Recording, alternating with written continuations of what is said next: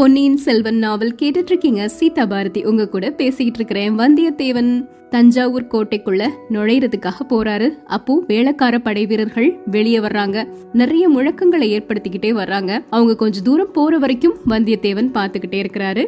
இதுக்கப்புறம் என்ன நடந்தது அப்படிங்கறத தெரிஞ்சுக்கலாம். இருபத்தி மூன்றாம் அத்தியாயம் அமுதனின் அன்னை. வேளக்கார படை வீரர்கள் அப்படியே அந்த கடை வீதிக்குள்ள போறாங்க. போறவங்க நிறைய விளையாட்டுகளை செய்யறாங்க அந்த விளையாட்டுகள் எல்லாம் மற்றவர்களுக்கு வினையாக இருக்கக்கூடிய விளையாட்டுகள் ஒரு வீரர் என்ன பண்றாரு? கடைக்குள்ள புகுந்து அதிரசங்கள் எல்லாத்தையும் எடுத்து எல்லா வீரர்களுக்கும் பங்கு வச்சு கொடுக்கறாரு. இன்னொரு வீரர் ஒரு பாட்டி பூ கூட வச்சிருக்காங்க அந்த பூ கூடைய வாங்கி வீரர்கள் மேல அப்படியே கவுத்துடுறாரு. பாருங்க பூ மழை பொழிகிறது அப்படின்னு சொல்றாரு. இதெல்லாம் பார்த்துட்டு இருக்கும்போது வந்தியத்தேவன் நினைக்கிறாரு நல்ல வேளை இவங்களுடைய பார்வை நம் மீது விழல. நாம ஒதுங்கி நின்னோம். இல்லாட்டா இங்க ஒரு சண்டையே ஏற்பட்டிருக்கும். வந்த காரியம் கெட்டு போயிருக்கும். ஆனா இந்த வீரர்களினுடைய இந்த திருவிளையாடல்களை இங்க இருக்கக்கூடிய மக்கள் அவ்வளவு வெறுக்கலையே. அவங்களும் சேர்ந்து சிரிச்சுக்கிட்டு தானே இருக்கிறாங்க. இதுக்கு என்ன காரணம் அப்படிங்கறத யார்கிட்டயாவது தெரிஞ்சுக்கணும் கேட்டு அப்படின்னு சொல்லி இதுக்கு முன்னாடி ஒரு பையன் கிட்ட கேட்டாரு இல்லையா? அந்த பையனை திரும்பி பாக்குறாரு அவர் முதல்ல ஒரு பூ கூட வச்சுட்டு நின்னுட்டு இருந்தாரு இப்ப பூ கூடையையும் காணும் அந்த சிறுவனையும் காணும். சரி சிறுவன் ஏதாவது அவருடைய வேலையை பார்க்க போயிருப்பாரு. அந்த சிறுவன் மட்டும் இருந்திருந்தா எல்லாத்தையுமே கேட்டு தெரிஞ்சிருக்கலாம். பரவாயில்ல அப்படின்னு நினைச்சுக்கிறாரு வந்தியத்தேவன். இதுக்கப்புறமா கோட்டைக்குள்ள போகலாமா வேண்டாமா அப்படின்னு யோசிக்கிறாரு. வேளக்காரர்கள் அந்த கோட்டையை விட்டு வெளியே வந்ததுக்கு அப்புறமா வேற யாரையுமே கோட்டைக்குள்ள விட மாட்டாங்க அப்படிங்கறது வந்தியத்தேவனுக்கு நல்லாவே தெரியும். கோட்டைக்குள்ள போறதா இருந்தாலுமே ராத்திரியா இருந்தாலும் சரி பகலாக இருந்தாலும் சரி உரிமை பெற்றவர்கள் அரச குடும்பத்தை சேர்ந்தவர்கள் அமைச்சர்கள் பழுவேட்டரையர்களின் குடும்பத்தவர்கள் அவங்க தான் போக முடியும். வேற யாரும் அவ்வளவு எளிதா கோட்டைக்குள்ள போக முடியாது. வந்தியத்தேவன் கிட்ட நந்தினி கொடுத்த அந்த மோதிரம் இருக்கு. இருந்தாலும் அதை இப்ப சோதிச்சு பார்க்க வேண்டாம். ராத்திரி நேரத்துல அதை வச்சு உள்ள கொண்டு போனாலுமே கூட மகாராஜாவை சந்திக்க வாய்ப்பு கிடைக்குமா அப்படிங்கறது சந்தேகம்தான். அதனால ராத்திரி முழுக்க தஞ்சாவூர் நகரத்தை சுத்தி பார்த்துட்டு அடுத்த நாள் காலையில கோட்டைக்குள்ள போகலாம் அப்படின்னு முடிவு செய்யறாரு கோட்டை மதிலை சுற்றி இருந்த வீதிகள் வழியாக வேடிக்கை பார்த்துட்டே மெதுவா போயிட்டு இருக்கிறாரு. ரொம்ப தூரம் பிரயாணம் செஞ்சிருந்ததுனால குதிரை களைத்து போயிருந்தது. அதுக்கு சீக்கிரத்துல ஓய்வு கொடுக்கணும். இல்லைன்னா நாளைக்கு அவசியம் ஏற்படும் போது இந்த குதிரையினால எந்த பயனும் இல்லாம போயிடும் வசதியா ஒரு தங்குறதுக்கான இடம் பார்க்கணும் அப்படின்னு நினைச்சுக்கிட்டு அந்த தஞ்சை நகருக்குள்ள சுத்தி சுத்தி வந்துட்டே இருக்கிறாரு. நூற்றுக்கணக்கான விளக்குகள் வீதிகளில் ஏற்றப்பட்டு தஞ்சை நகர் இப்போ அப்படியே பிரகாசமா ஒளி வீச ஆரம்பிச்சிருச்சு. தஞ்சாவூர் தெரு முழுக்க ஜே ஜே ஜேன்னு மக்கள் கூட்டம் ஆர்ப்பரிச்சுக்கிட்டு இருந்தது. அதுலயும் குறிப்பா ஆப்பம் அதிரசம் மாதிரி தின்பண்டங்கள் விற்கக்கூடிய கடைகள்ல ஈ மாதிரி கூட்டம் மொய்த்துக்கிட்டு இருந்ததாங்க. அதோட பழக்கடைகள் பற்றி சொல்லவே வேண்டாம். வாழைப்பழங்களும் இதர பழங்களும் மலை மலையாக நிறைய கடைகள்ல குவிச்சு வைக்கப்பட்டிருக்குது. பூக்கடைகள்ல முல்லையும் மல்லியும் திருவாத்தியும் செண்பகமும் குன்றுகளைப் போல குவிந்து காட்சி தருகின்றன. இந்த மலர் குன்றுகளை சுற்றி பெண்மணிகள் வண்டுகள் போல ரீங்காரம் செஞ்சு மொய்த்துக்கிட்டு இருந்தாங்க. இதெல்லாம் பாக்குறதுக்கே கண் கொள்ளா காட்சியா இருந்தது. அந்த தஞ்சை மாநகரம் அந்த இரவு நேரத்துல விளக்குகளினுடைய ஒளியில எவ்வளவு அழகா இருக்கும் அப்படிங்கறத ஒரு நிமிடம் கற்பனை செஞ்சு பாருங்க. மனம் எங்கேயோ போற மாதிரி இருக்கும். இப்போ தஞ்சாவூர்ல அந்த மாதிரிப்பட்ட காட்சிகளை எல்லாம் போனாலும் பார்க்க முடியுமா அப்படிங்கறது தெரியல. ஆனா அந்த காலத்துல அவ்வளோ அற்புதமாக இருந்தது தஞ்சை மாநகரம். அதை பார்த்துட்டே இருக்கும்போது திடீர்னு அந்த பூ கூடைய வச்சுக்கிட்டு இருந்த சிறுவனினுடைய நினைவு வந்தியத்தேவனுக்கு வர ஆரம்பிச்சிருச்சு. இந்த நகரத்துல வசதியா தங்குறதுக்கு ஒரு இடம் இருந்தா நல்லா இருக்கும் அந்த சிறுவன் மட்டும் எங்கேயாவது இருந்தான்னா அவன்கிட்ட கேட்டு தெரிஞ்சுக்கலாமே அப்படின்னு யோசிச்சுக்கிட்டு இருக்கும்போது அந்த வாலிபன் கொஞ்ச தூரத்துல வந்துட்டு இருக்கிறத வந்தியத்தேவன் பாக்குறாரு. உடனே குதிரையிலிருந்து இறங்கி அவர்கிட்ட வர்றாரு. அந்த சிறுவன் கிட்ட அப்படியே பேச்சு கொடுக்க ஆரம்பிக்கிறாரு. சிறுவனும் வந்தியத்தேவன் கிட்ட ஓரளவுக்கு நல்லா பேச ஆரம்பிச்சிட்டாரு. இப்போ மெதுவா வந்தியத்தேவன் கேக்குறாரு இந்த நகரத்துல எங்கேயாவது தங்குறதுக்கு இடம் இருக்குமா? ராத்திரி முழுக்க நான் சரியா தூங்கல. கொஞ்சம் நிம்மதியா தூங்கணும் அப்படின்னு ஆசைப்படுறேன். ஏதாவது ஒரு நல்ல விடுதிக்கு வழிகாட்டி உதவ முடியுமா? அப்படின்னு கேக்குறாரு. உடனே அந்த சிறுவன் இந்த நகரத்துல தங்குறதுக்கு இடங்களுக்கு என்ன குறைவு? எத்தனையோ சத்திரங்கள் இருக்கின்றன. நிறைய ராஜாங்க விடுதிகளும் இருக்கின்றன. உங்களுக்கு விருப்பம் இருந்தா அப்படின்னு கேக்குறாரு. அதுக்குள்ள வந்தியத்தேவன் தம்பி உன்னோட பேர் என்ன? அப்படிங்கிறாரு. என்னுடைய பெயர் அமுதன் சேந்தன் அமுதன் அப்படின்னு பதில் சொல்றாரு. அடடா எவ்வளவு நல்ல பெயர். கேட்கும் பொழுதே என் நாவில் அமுது ஊறுகிறது. என்ன நீ சொன்ன? உங்களுக்கு இஷ்டமா இருந்தா என்னோட வீட்ல வந்து தங்கலாம் அப்படின்னு தானே சொன்ன? அப்படின்னு கேக்குறாரு. ஆமாம் என்னுடைய வீட்டிலே வந்து தங்கிக்கோங்க அப்படின்னு அந்த சிறுவனும் சொல்றாரு. நகர எல்லையை தாண்டி கூப்பிடும் தூரத்தில் தான் எங்க பூந்தோட்டம் இருக்குது. தோட்டத்துக்குள்ள எங்க வீடும் இருக்குது அப்படின்னு சொல்றாரு அந்த அமுதன் அப்படிங்கிற சிறுவன். ஆஹா அப்படியானால் உன் வீட்டுக்கு நான் வந்தே தீருவேன். இந்த பட்டணத்து சந்தடியில் இன்று இரவே என்னால் கழிக்கவே முடியாது. அது மட்டும் இல்லாம உன்னை போன்ற உத்தம புதல்வனை பெற்ற உத்தமியை தரிசிக்கவும் விரும்புகிறேன் அப்படின்னு சொல்றாரு. என்னை பெற்ற அன்னை உத்தமிதான். ஆனால் துர்பாக்கியசாலி அப்படின்னு பதில் சொல்றாரு அமுதன்.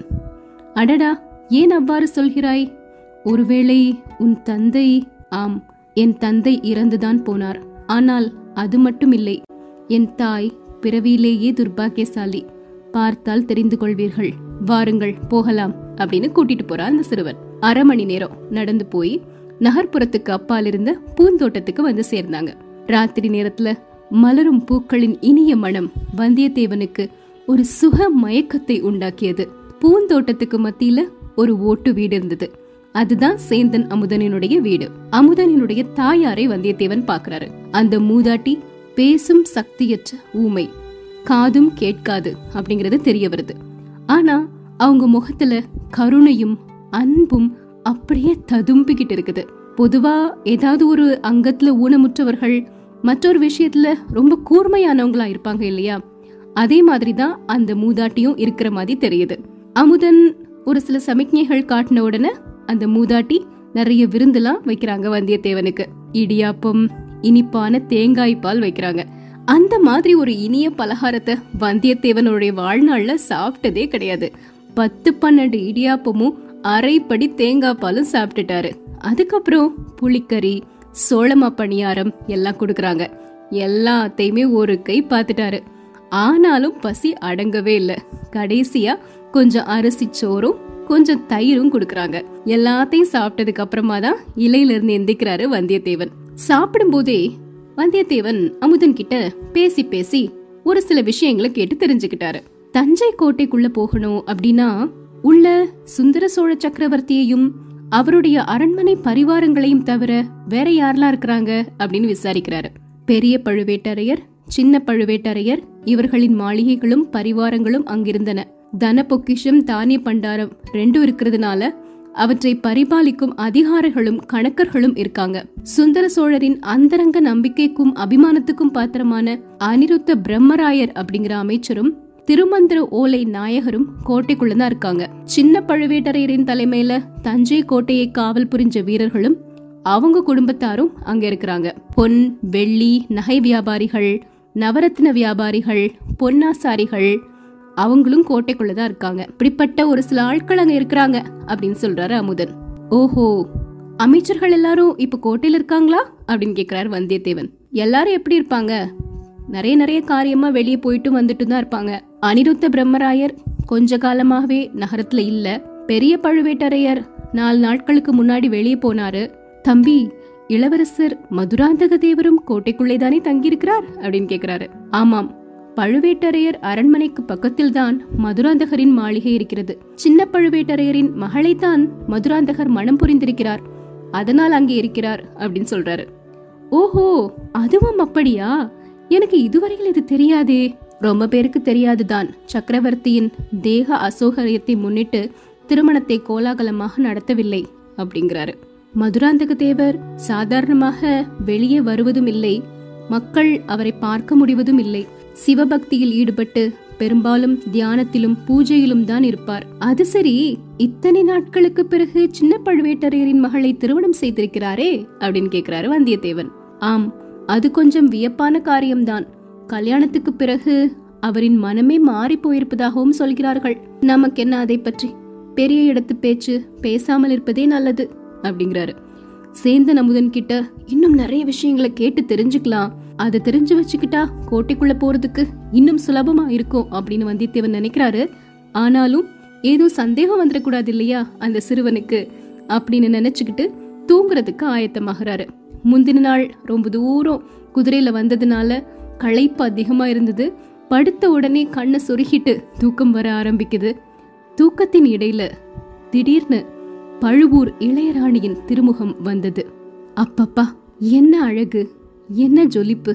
அந்த மாய மோகன வடிவத்தை திடீர்னு பார்த்த உடனே அடியோடு செயல் இழந்து கண் கொட்டாமல் திகைத்து நின்றது. அந்த அனுபவம் மறக்கவே முடியாது. சின்ன வயசுல ஒரு சமயம் காட்டு வழியா போயிட்டு இருந்தேன். திடீர்னு ஒரு பாம்பு படமெடுத்து ஆடுச்சு.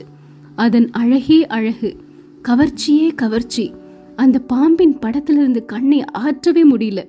பார்த்துக்கிட்டே நின்னுட்டு இருந்தேன். பாம்பும் ஆடிக்கிட்டே இருந்தது. பாம்பு ஆடிய போது அதற்கு இணங்க என்னுடைய உடலும் ஆடியது. திடீர்னு ஒரு கீரிப்பிள்ளை வந்து பாம்பின் மீது பாய்ந்தது. அந்த சந்தர்ப்பத்தை பயன்படுத்தி ஒரே ஓட்டமா ஓடி வந்துட்டேன். சாச்சா என்ன உதாரணம்? இந்த புவன மோகினியை படம் எடுத்த பாம்புடனா ஒப்பிடுவது? இவளுடைய பால் வடியும் முகத்தை ஒரு தடவை பார்த்தாலும் பசி தீர்ந்து விடுமே. ஆஹா நாளை மறுபடியும் அவளை காணப்போகிறோம் அல்லவா? அவளுடைய குரலில்தான் என்ன மதுரம்.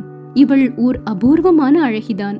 ஆனாலும் அந்த குழந்தை ஜோதிடர் வீட்டிலும் அரசலாற்றங்கரையிலும் பார்த்த அந்த இன்னொரு பெண் அவளுடைய முகத்திலும் அத்தனை ஒளி வீசியதே அழகு சுடர்விட்டதே. இரண்டு முகங்களும் அழகு முகங்கள்தான். ஆனாலும் இரண்டிலும் எத்தனை வேற்றுமை? அதில் கம்பீரமும் பெருந்தன்மையும். இதில் மோகனமும் கவர்ச்சியும்.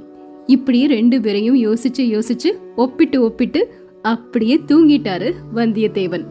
ஒவ்வொரு நாளும் அவருக்கு ஒவ்வொரு மாதிரி நகருது. அடுத்த நாள் என்ன ஆகுது? அவர் எங்க போறாரு? நாளைக்கு தெரிஞ்சுக்கலாம்.